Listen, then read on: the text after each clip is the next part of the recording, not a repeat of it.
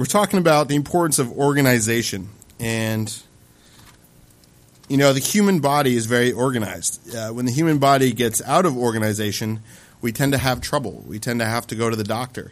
You know, if your mouth's not connected to your stomach, I don't know how you're going to eat. That's pretty organized. You know, your brain has to be organized to to think thoughts. You know, uh, if your brain starts to go unorganized and starts to lose all those millions of connections that it has, um, your thoughts begin to go. You know, we, we see a lot of these diseases that are uh, rampant in our day and age uh, when you get older um, because the organization in our body begins to break down. Uh, if you think of the military, you know, I never served in the military, but I have families in the military, and the military is very organized. You know, you have generals, you have captains, corporals, all the way down to the private, and I'm sure they let you know what your rank is and where you fit into the organization. And in order for the military to work properly, you have to have that organization. Otherwise, you know, you don't even know where to go or what shoes to put on. Same with sports teams or other things. But imagine with me for a second if we had an unorganized church service. If the music itself was unorganized, if the notes were all over the place, and some of you might say, hey man, this is 2014. I love listening to noise. I mean, I know that there's records out there now that's all about just organization and, you know, let's make things as unorganized as possible and call it art. No, you just threw paint on a canvas, bro. Um, but imagine, you know, if church was unorganized you know, in the middle of worship, Tony comes up and starts doing the announcements. And in the middle of the announcements, uh, you know, we take tithe, but then in the middle of the tithe, we interrupt for, you know, dangling off of chandeliers and snakes and all sorts of things. And it's unorganized. And sometimes we think that, no, like I think the other, the Pastor Tonys were sharing today, that, you know, I'm just led by the Spirit, bro. Like, I'm just going to go where the Spirit leads me. Yeah, that's true. But God is, um, we're going to look at it later in 1 Corinthians, but God is the God of order and not of chaos, where God orders things on purpose. The world is ordered, and in fact, the world is going from a state of complete order to a state of complete disorder, entropy. I mean, if you have kids and they have a bedroom, you see entropy all the time. You know, if you have a checkbook, you see entropy all the time. Uh, at least I do. That's why I don't use a checkbook. But uh, in all sincerity, organization is very important in the way we do everything in life. And it should be no different. In fact, it should be even more important in the way we serve the Lord and the way we follow the Lord. Uh, but let's look at Joshua 14, and we'll go through the first five verses. And what time is it now? Okay. I'll forget anyway. But 14, verse 1. Uh, These are the areas which the children of Israel inherited in the land of Canaan, which Eleazar the priest Joshua the son of Nun, and the heads of the fathers of the tribes of the children of Israel distributed as an inheritance to them. Their inheritance was by lot, as the Lord had commanded by the hand of Moses, for the nine tribes and the half tribe. For Moses had given the inheritance of the two tribes and the half tribe on the other side of the Jordan, but to the Levites he had given no inheritance among them. Uh, for the children of Joseph were two tribes, Manasseh and Ephraim, and they gave no part to the Levites in the land except cities to dwell in, with their common lands for their livestock and their property. As the Lord had commanded Moses, so the children of Israel did, and they divided the land.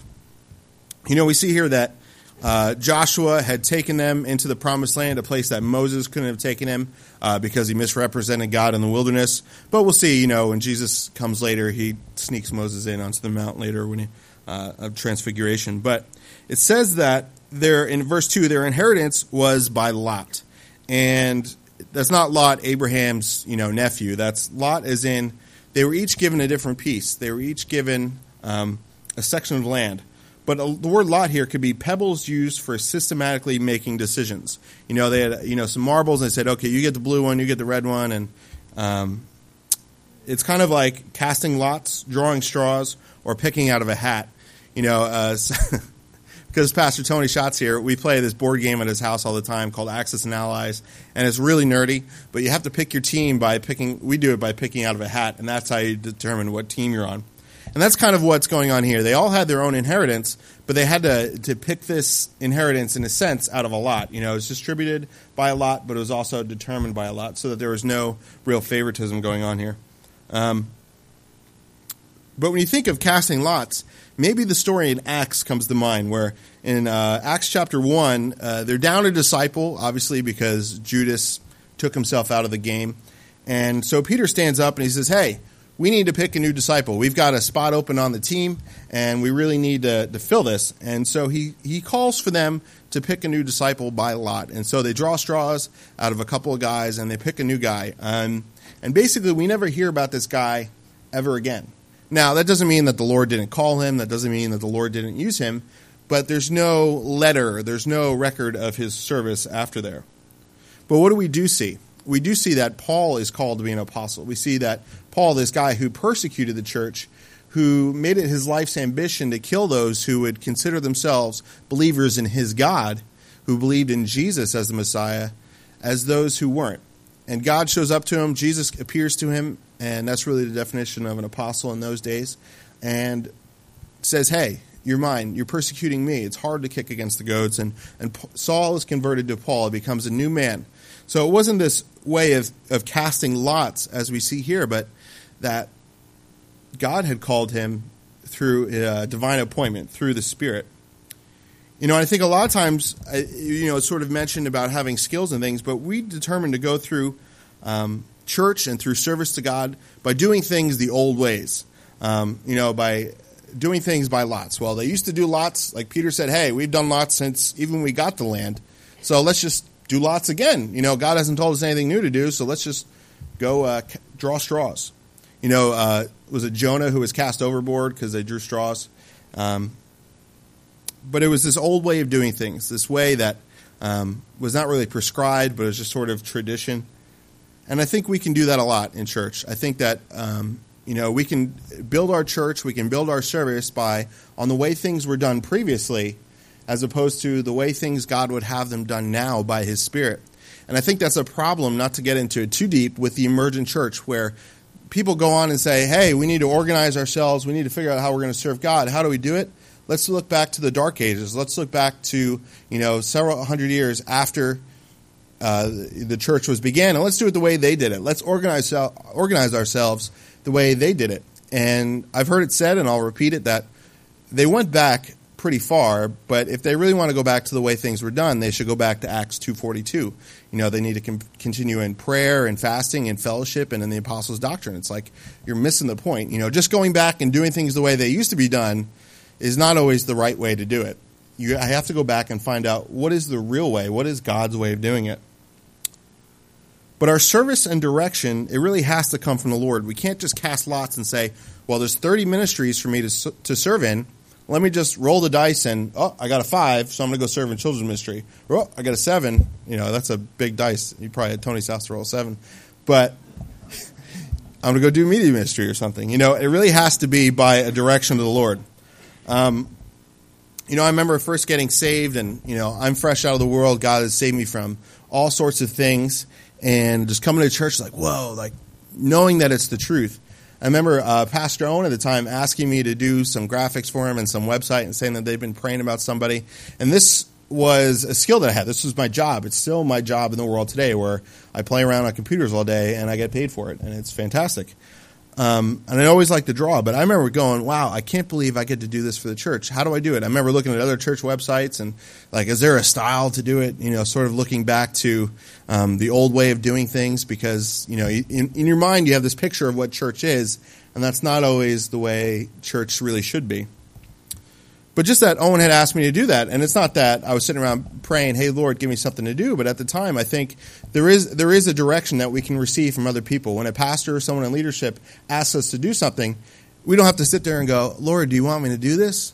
You know, when it's something simple like that or something small. I mean, you may want to pray about it, but if you're new, just it's okay to obey the pastor. It's okay to to submit to leadership in that aspect. Now, you know, for larger things, I'd say pray about them. For for greater things, pray about them. I mean, even pray about the little things. But I think if we were sitting around all day and you know, I asked James to to go grab something, or can you turn up the sound a little bit? And he said, "Well, I'm going to pray about it first. You know, like James, you know, Drew's singing. We have to turn up his microphone. You know, it's just the way things are. It's organization. It's the way things go. And I didn't ask James to do that. He did a great job on sound today, but just trying to make him an example because he's smiling back there. But Hebrews 4, 5, 4 through 5 says, And no man takes this honor to himself, but he who was called by God, just as Aaron was. So also Christ did not glorify himself to become high priest, but it was he who said to him, You are my son, today I've begotten to you. And again, it's important that we don't take it onto ourselves because even the Lord didn't take his ministry, in a sense, onto himself. He was doing what the Father had called him to do. And I think that that's really the point of everything today is really organization or service or anything begins with the Lord. You know, we can be as organized as we want to be, but if it doesn't begin with the Lord at the top of that organizational chart, it's all for nothing.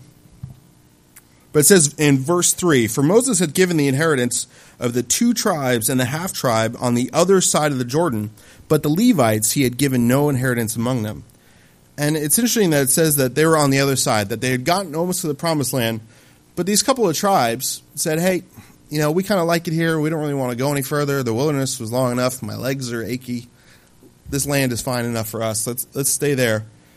And I think as believers, we can choose not to come into the full promised land. That we're saved, God saved us, He's freed us from many things. We've been baptized, we've been walking the Lord, we've been serving the Lord. But at some point, we go, "This is good enough for me." You know, uh, this half an hour a week of service or Sundays and Wednesdays is good enough for me.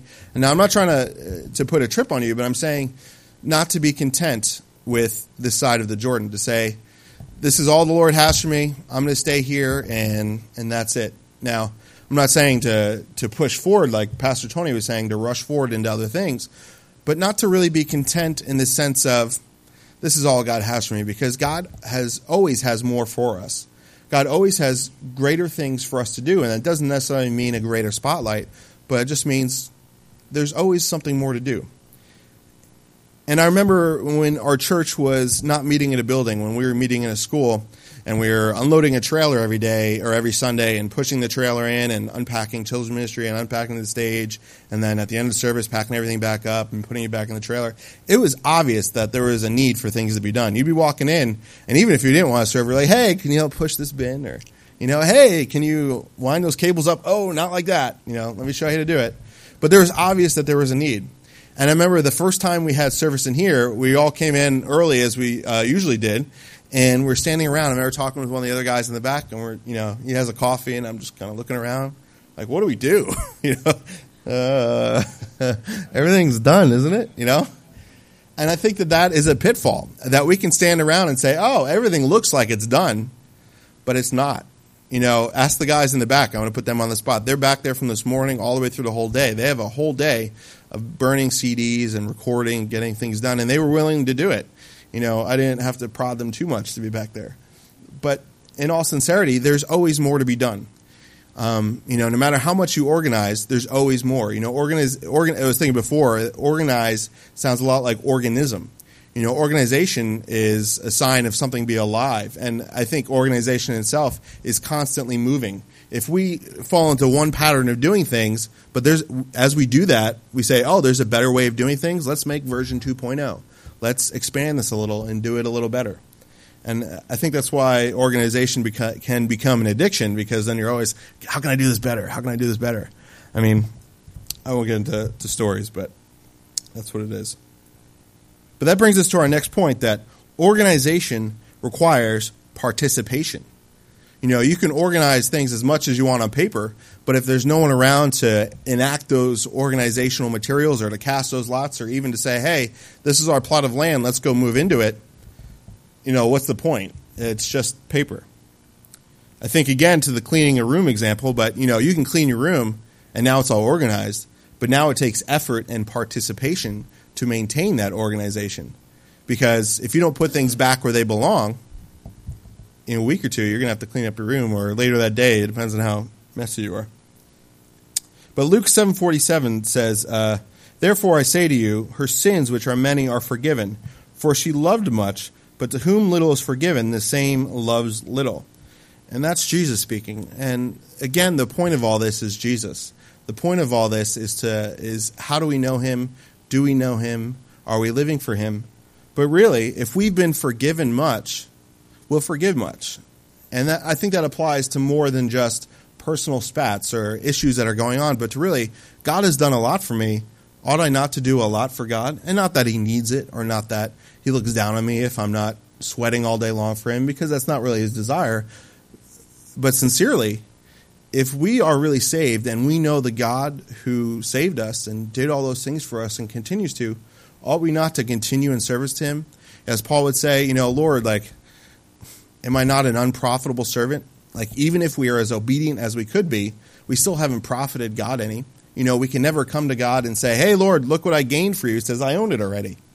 I just let you have some time with it. You know, Paul calls himself a doulos, a bondservant, a bondslave.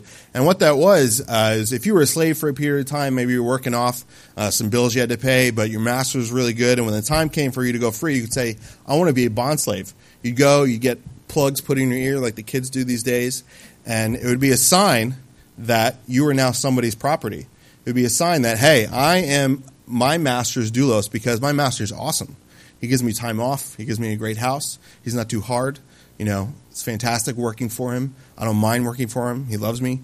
You know, and that's what Paul called himself. That he was a bond servant. You know, he didn't. He had a choice, and I think with participation, there is always a choice. We can choose to serve God, as He calls us, or we can choose not to serve God.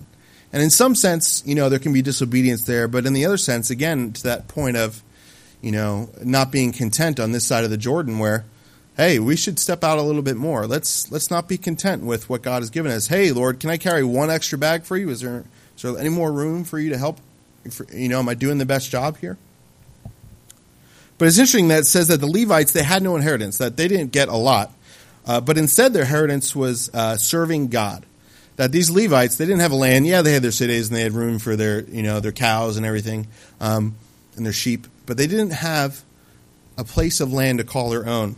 And I think what an awesome picture that is for us as believers, where um, we don't really have a place to call our own. Yeah, we have a building and it's fantastic, but sincerely on earth, you know, if we're really serving the Lord, our mind is not to have an inheritance on earth. Our mind and our inheritance on earth really is the opportunity and the ability and the the blessing of serving God. And our true inheritance is in heaven with Jesus and with the rewards that he's going to give us that in fact we're just going to cast back at him and say, "Lord, it was yours anyway. Thanks for letting me be a part." But Matthew 6:20 through 21 says, "But lay up for yourselves, as Jesus is speaking again, treasures in heaven, where neither moth nor rust destroys, and where thieves do not break in and steal. For where your treasure is, there your heart will be also." Is your heart in heaven? And if so, I think we'll be living life here to be prepared for there. If your heart is in heaven, you're going to be concerned about the things of the Lord, not only in what does the Bible say, not only in am, am I living a Christian life, am I loving others, am I a good witness, but in what can I do to help advance His kingdom? What can I do, um, not for my glory, but for His, and that others might see Him and know Him? You know, Philippians three twenty says, "For our citizenship, citizenship, excuse me, is in heaven, from which we also eagerly wait for the Savior, the Lord Jesus Christ." That again, the point of going to heaven is Jesus but our real citizenship is there. That, yeah, we need to be good stewards of our American citizenship. We should use our freedoms to vote and to stand up and to do what's right, but all in the light of, hey, I'm going to heaven. I don't need a plot of land here. I don't need the state of Christianity. I need heaven. I want the whole country to come to know God. You know, and again, we do need to be good stewards on earth, not this too heavenly minded where we're no earthly good. And a lot of Christians get apathetic and say, I'm a citizen of heaven. I don't really need to vote or I don't really need to be a good citizen or all these things. And I'd say, rubbish. It's not your main priority again. But if we really are citizens of heaven and we know God, shouldn't we then be ones who are ambassadors for what is right here on earth? Shouldn't we again be the ones who do the right thing here on earth?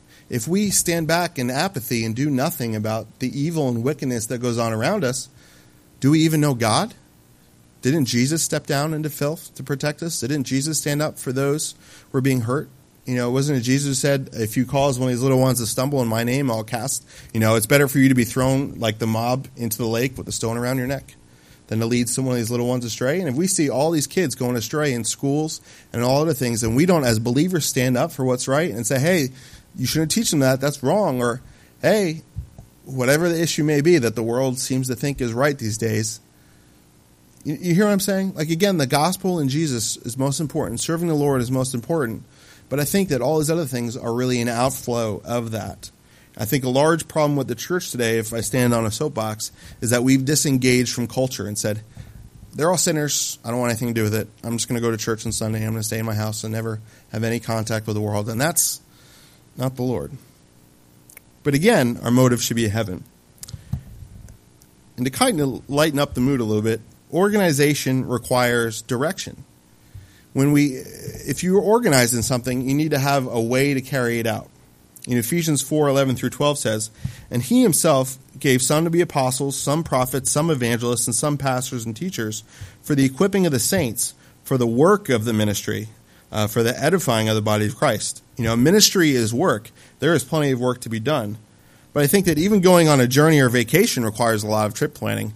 You know, what time am I leaving? What am I packing? Did I pack too much? Did I pack too little? What are we doing on day three? Do we have enough money saved up? Do we have, you know, whatever it is that you need for your vacation, we put all that time into because we look forward to it so much. Shouldn't we put into the same amount of organization into how we serve the Lord? You know, there's organization in the body. There's Jesus, there's pastors, elders, board, deacons, servants. But the thing is, again, with that organization, excuse me, organizational chart, we are all under the Lord. You know, uh, you know, Pastor Tony is the senior pastor, and he has a board and elders and pastors who advise him. But we're all under the Lord. He takes direction from the Lord, and as other pastors and uh, leadership, we support him as the Lord leads. And you know, we don't. You know, Tony and I met the other day about something, and it wasn't just I'm just going to agree with you 100. percent But let's hash this out. Let's talk about some things that are going on. And I, I like that we can have that relationship where it's not just robots. Like Tony's hearing from the Lord, so whatever he says goes, and we can't talk about it or see what's going on or get different points of view. It's not a cult. But again, even in that, it's still we submit and we need to respect the leadership in that sense and to support them in the ministry because it's a heavy calling.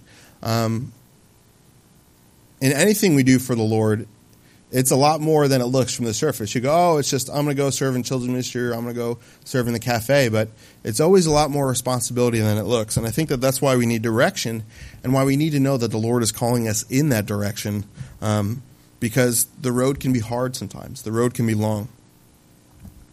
But again, there needs to be that order. Just as in the military, there needs to be a pecking order, so to say, and, and not that the pastors or leaders are better than anyone. In fact, we should be below the body, and the, and the higher you go, so to speak, in servanthood, you know, you really it's the lower you're going. It's been said that really now I'm serving more people. Now I have more responsibility. Now I need to die to myself more often because I have more responsibility. And we'll go on. Uh, 14, we'll read 6 through 9.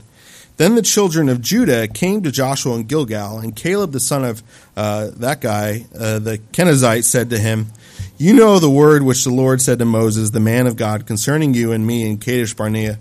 I was forty years old when Moses, the servant of the Lord, sent me from Kadesh Barnea to spy out the land, and I brought back word to him as it was in my heart. Nevertheless, my brethren, who went up with me, uh, made the heart of the people melt. But I wholly followed the Lord my God.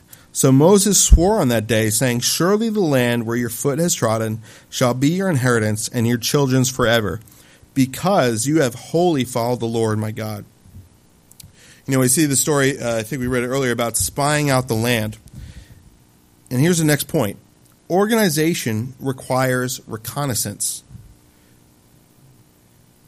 You know, if you're going to buy a car or buy a house, generally you don't just go to the dealership, give them all that money, and walk away with whatever the dealer wants to hand you. I mean, if you do, I'm sure you got something that wasn't that good.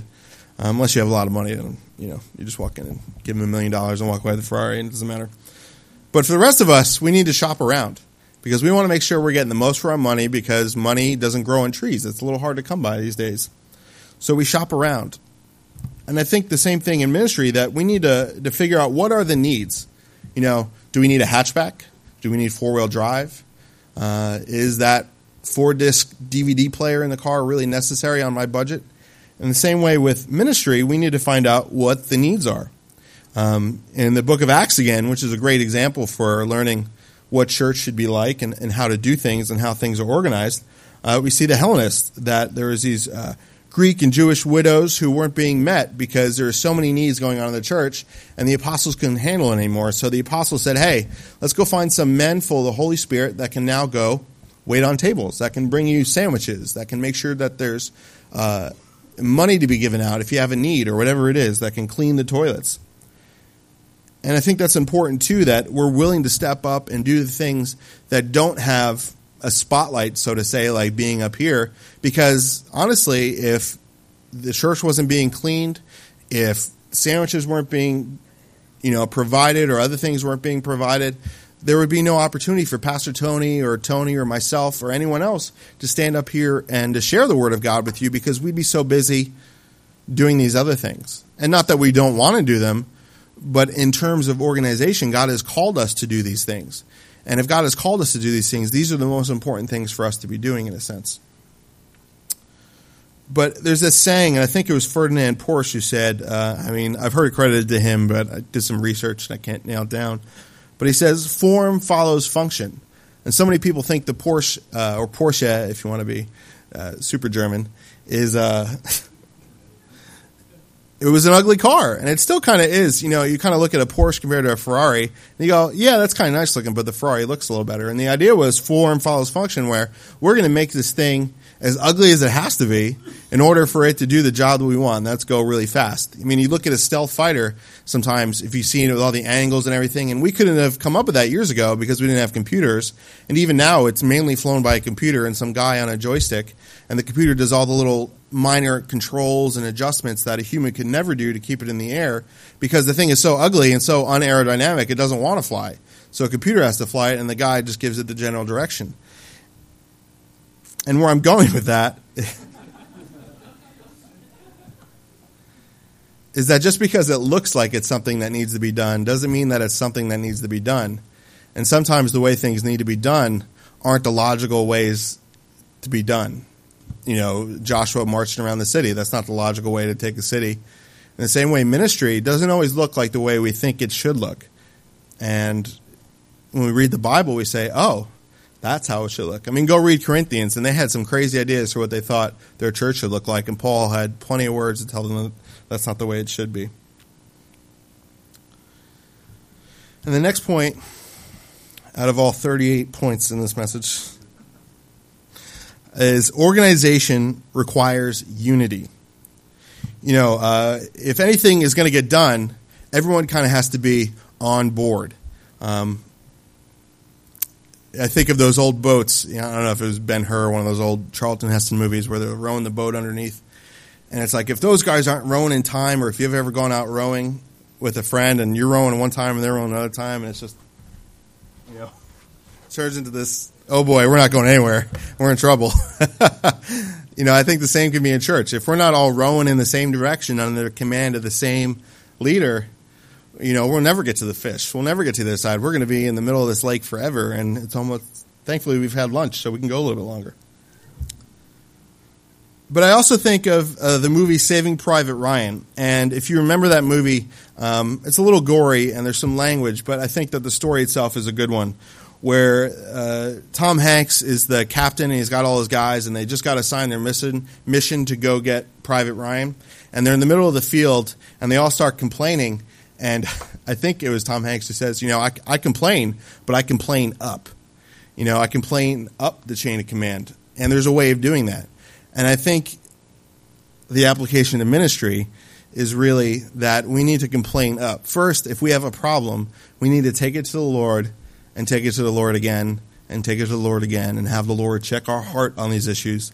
And then take it to someone who can actually do something about it. You know, if you have a problem with the sound, too bad. No, I'm kidding. If you have a problem with the sound, come talk to me. I'll give you earplugs. But sincerely, if you have a problem or if there's something going on, take it to someone who can do something about it and take it to them in a way that's respectful and not you know, condemning or anything because you don't know all the facts. And a lot of times when we complain, we don't know all the facts.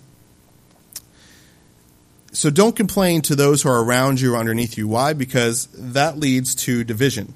When we complain or we talk, and you know, complaining is not a, a good thing to do in general, but if we have a problem and a concern, and what I mean by that complaining really is to take it to someone You know, when we take it to someone who can do something about it and who has the authority in a sense of the church and who has spiritual insight and guidance, then we usually find resolution to that issue. There's usually a resolution and everything works out and we're able to make a good godly decision and carry on with it. But when we complain to others, when we don't go God's prescribed, organized method for dealing with issues, it leads to division. If you have a problem with somebody in the church, take it to that person. Don't take it to someone else. If you go to that person, like the Bible says, and they don't hear you, go get a friend and go talk to the person with that friend. And that friend can be a witness, and so on and so forth, and then take it to leadership, then to the church. And then we get to our favorite verse we like to quote out of context where two or three or more are gathered in my name, there I am in the midst of them. Oh, that's fantastic. If there's two or three of us, we can have church. Well, yeah, but the truth is with that verse that if there's two or three people gathered to resolve an issue, the Lord is in the middle of that issue. You know, there's that idea of having two or three witnesses back in the day was a valid witness. But we'll go on. In verse 9, it says, um, So Moses swore on that day, saying, Surely the land where your foot is trodden shall be your inheritance, and your children's forever, because you have wholly followed the Lord my God. An organization requires dedication.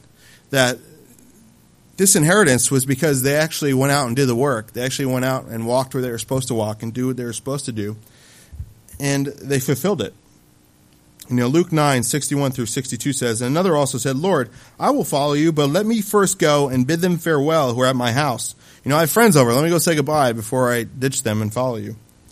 But Jesus said to them, No one having put his hands to the plow and looking back is fit for the kingdom of God. Where dedication is part of service and dedication is part of organization. But sometimes we have to leave things behind in order to follow the Lord. We have to leave things behind that aren't necessarily bad, certain friends or certain activities. Like, you know, we need to get our priorities straight in order to faithfully serve God. You know, we can serve God on and off in that volunteer status without any real dedication. But if you truly want to serve the Lord, and when you truly serve the Lord, it requires dedication. Sometimes it requires getting up. Sometimes it requires not going certain places, not because it's wrong to do them, but because you have other priorities. Uh, I remember first getting saved and it was uh, a couple months after I got saved. I was still hanging out with um, my friends who were unbelievers, and they still kind of put up with me. And we went out for my friend's birthday. We went out to dinner. It was nice in the city, and it was getting late. And uh, it was a Saturday night, and they said, "Hey, we're going to go to a bar for this guy's birthday. Do you want to come?" And now I probably would have gone and not had anything to drink because God took it away from me, and it wasn't really like a desire I had anymore. But the next morning was church. I was like, no, I'm sorry, guys. You know, I have church in the morning. Um, thanks for the invite. I had a real good time with you, and I hope you guys have a good time. But I'm going to go to church. And they were, you know, just had attitude for it. What? Huh? They were like mad that I didn't go out with them. And I was like, I'm sorry. You know, it's no offense. I just want to go to church in the morning.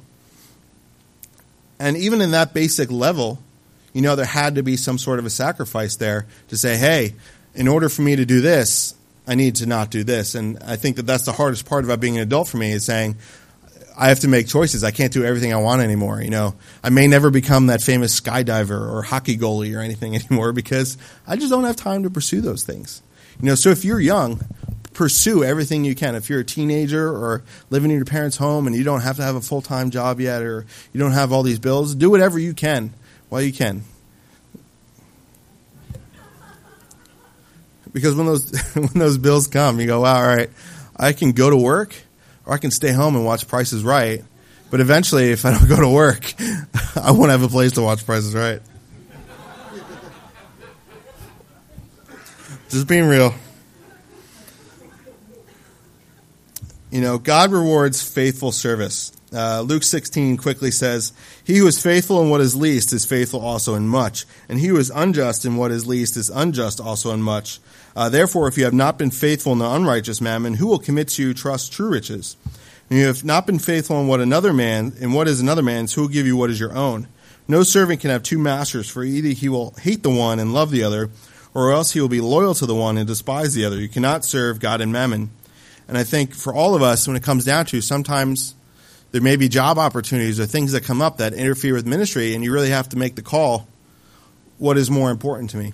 And sometimes that, that can have serious consequences. Now, I'm not saying blow off your employer or be a bad employee, but when it comes to having, hey, this is this great job, it'll pay you more. There's all these other opportunities, but you have to work Sundays and Wednesdays.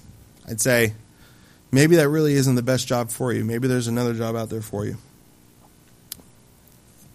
And uh, read, uh, I'm reading my own notes out loud. So let's go on. Verse 10. A little over organized, right? I have to be. Ask my wife. I'm like, bad.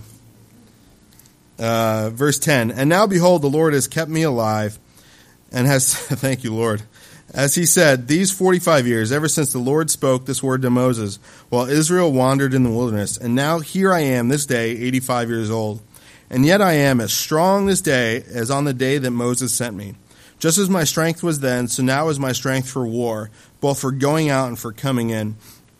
Now therefore, give me this mountain of which the Lord spoke in that day, for you heard in that day how the Anakim were there, and that the cities were great and fortified, and I'll skip the rest for time. You know, he says that I'm strong this day as I was when Moses first called me, and he's an old guy. I think of that maybe the juicer guy with the eyebrows who's still just as strong as 90 because he juices vegetables all day apparently. But organization requires perseverance. You know, if you if you have a plan and it's a godly plan, and you, you, intend to stick to it, even if it's just what does the Word of God say? I want to stick to this plan for my life. Hard times will come. Anyone who desires to live godly will suffer persecution, the Bible says. You know, things will be broken, changed, upset. You will be hurt in service. You cannot serve God for your entire life and never be hurt. And I'm not saying that that's like a good thing necessarily. Like, yeah, you know, sign up now and we'll abuse you. No, it's really like what did Jesus do? He was ultimately hurt, and he was in the center of God's will. He was hurt into death. And I think if we're going to uh, follow him, there's going to be a common time when our friends hurt us, our family hurts us, those we serve with hurt us, someone in leadership over us hurts us.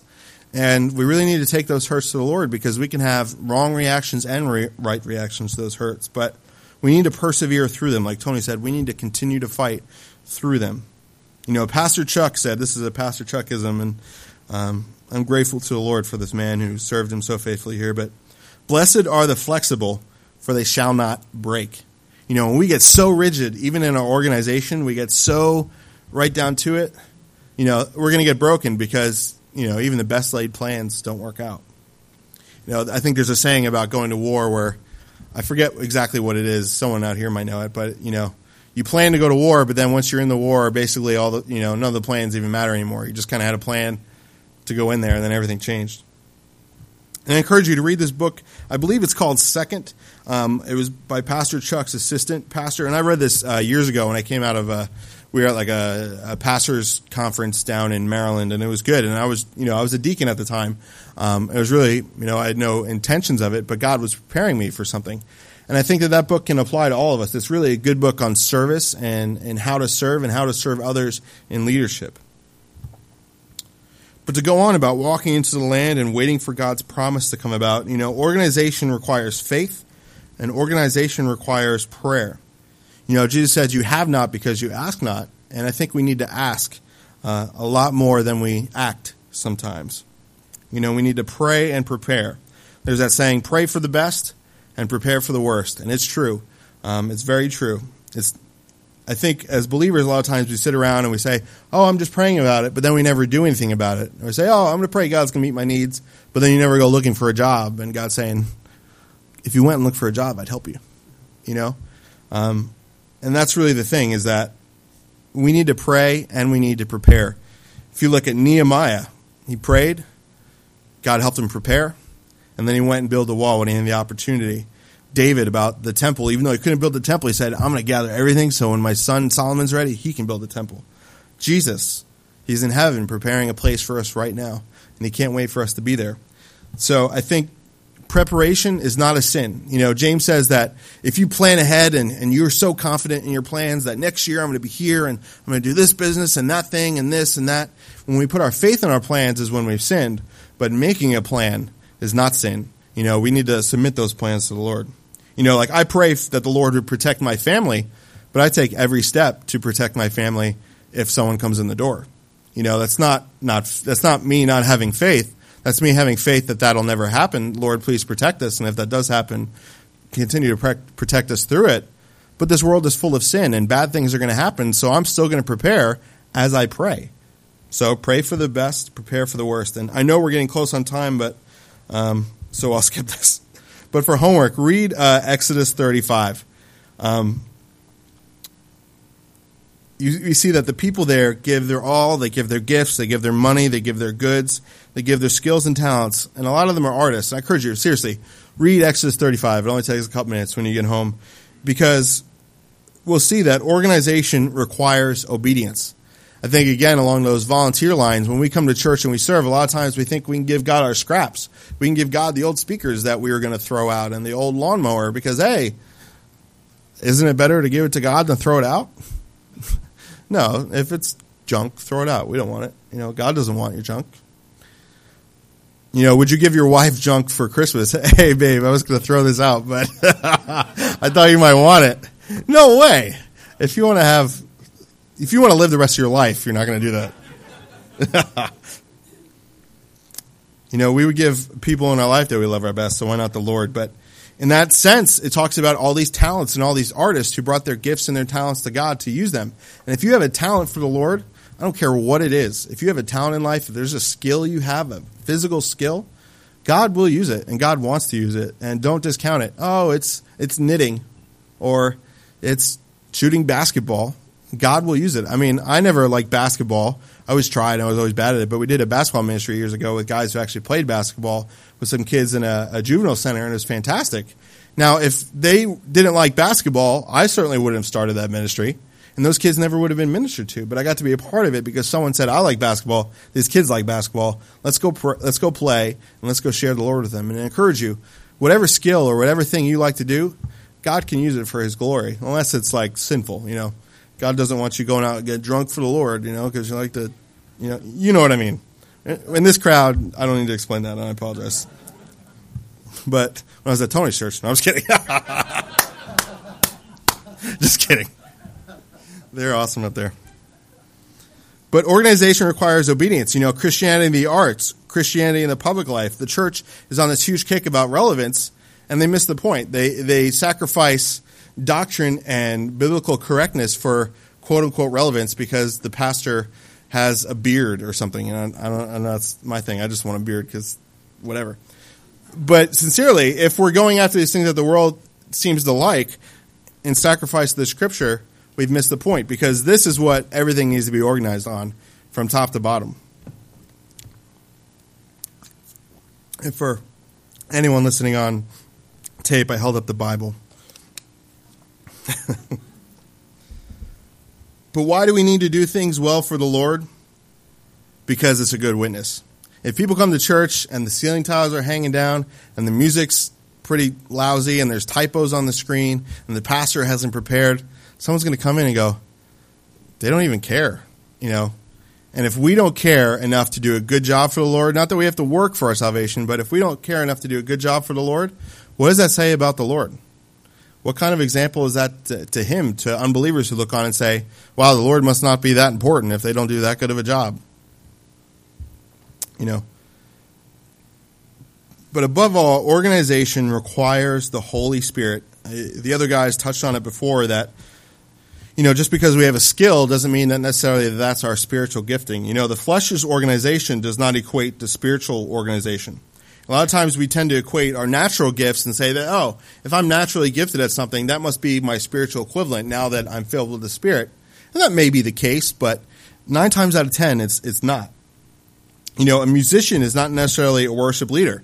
They may be a good musician, but God may not have called them at that time. Um, someone who's a school teacher may not be a pastor. Just because they can teach doesn't mean that they have the inspiration of God for the teaching. You know, I think they can go with, with anything. Now, it doesn't mean that, that God can't use you and call you into that position or whatever, and, and, but it's in His time. Fleshly talents are good, but spiritual gifts are better. You know, just because you can build a fantastic cathedral for the Lord with your carpentry skills doesn't mean that God would prefer you do that than to spend an hour with Him during the day, you know, or to, to share Jesus with somebody at the job site. You know, you could leave and go build a giant altar for God, but maybe God just wants you to stay on that job site as a contractor to share with the guys who don't know Him. You know, the spiritual always trumps the physical. 1 Corinthians 12, 27 through 31. I'm not going to read the, I'm going to blow through the rest of this because we're already running over, but I'm going to skip to the end of that part. It says, uh, Do all have the gift of healings? Do all speak in tongues? Do all interpret? But earnestly desire the best gifts. And yet I show you a more excellent way that loving others and loving God is the most important part of organization. If your organization hurts somebody, you know, in an ungodly way, I mean, we all need to be hurt in a godly way from time to time, but our organization should never trump someone's needs. You know, the law talked about not doing work on the Sabbath, and Jesus said to the Pharisees, he said, "Hey, if you see your animal stuck in a ditch, don't you get him out on the Sunday? So why is it wrong for me to heal this guy on the Sabbath?" And I think that if, if we get so caught up in our organization, and it's easy to do, that's another pitfall in ministry, that when we're caught up, so caught up in what we have to do, that we forget that there's people around us, there's a problem. And that's very easy to do on a Sunday morning or a Wednesday or whenever ministry you're in, is that you're so busy about, is everything done? I got 10 minutes left. Is everything done? And you miss the person who, who's sitting in the hallway who no one's talking to. You know, God would rather you take 30 seconds and talk to them than to blow by them and then stand around in the children's ministry class and say, okay, everything's done. You know? The organization should always be about bringing people to the Lord. And I'm just going to read a couple verses from the next couple chapters and we're going to close out here. Uh, Joshua 15:1. So this was the lot of the tribe of the children of Judah according to their families. You know, it's according to their families. That even in family, there's organization. You have the the father or the husband who's the head, the wife who's the neck and who does all the real work in the family, and the the children who come along and who do the chores. And I, hopefully, or Mia already cleans up, which is fantastic. She her favorite thing to do is like clean up. I'm like, yes, Lord, thank you um, because I don't want to do it. But sincerely, there's organization in family, and for family to work right, there needs to be organization. And if we're the body of Christ, if we're a family of believers here, we need to, to be in healthy organization. And verse 14 says, Caleb drove out the three sons of Anak from there, etc., etc. And then he went up there to the inhabitants of Debir and continued on his little thing. But a lot of times, inheritance and rewards, it requires driving out the enemy. It requires us to be organized enough to be able to drive out the enemy from an area. Now, I don't necessarily mean going out and buying a bunch of weapons and we want that plot of land over there at Sereski's, so we're going to commit a terrorist act to get that land over there. No, not at all. What I'm saying is we need to be organized spiritually and be willing to say God might have a promise for us, but there might be something in our life that He has to deal with first, or there might be something else that God needs to deal with before we can inherit that promise. But victory always comes when we're with the Lord and when we're under His organization. And I have a question for us. You know, are we infighting or are we outreaching? And that can be a big deal if organization breaks down. But organization requires removing resistance. You know, sometimes there's people in the body that need to be removed by force. I remember being at a French church once, and some guy came in and he looked a little funny. He was acting a little funny. In the middle of the service, he, got up and was doing all this crazy stuff. And a couple of the guys in the back had to come and forcibly remove this person because it was disturbing what the Lord was doing. But I think also that there can be resistance in, in, our lives. There can be things that we say no to God to about that we need to remove if we want to be able to be in a place where we can serve God. You know, if God's convicting you to give up drinking, for instance, and you're unwilling to give it up, I don't know that God is going to have, God has more for you, but God's certainly not going to allow you to, to continue much further than that until He deals with what He's asking you to deal with. And that goes through all stages of our life, you know. I guess the heart of really what I hope I hope I'm saying here is don't be sidelined. Don't let there be things in our life, and there will be, and there are from time to time, and all no one's perfect. We all fall from time to time, but the key is that we get back up. You know, a righteous man falls seven times, but he gets up. And one of the I'll hit the last few points here. Organization is rewarding because when we follow organization, there's a reward in that. You know, when athletes train or or other people go on and they go to fight, you know, if you go organized, you'll probably get a bigger return in the end. Um, I mean, these companies have people dedicated to having their finances organized so they can make boatloads of money. If they didn't have an army of accountants and lawyers, they probably wouldn't make those boatloads of money. In the same way, we need to be organized and we need to be good stewards if we want to have a better reward. But organization requires delegation and it requires realism. You know, organization only works if there's somebody to hand out orders. Now, the person who's handing out orders is the be- is servant leadership is the best. You don't want the guy standing around pointing around all day. You know, that's sort of like an assistant pastor joke that they just stand around and do nothing. An assistant pastor should be doing anything but that. Anybody should, but if we're not getting orders, how are we going to fulfill those orders?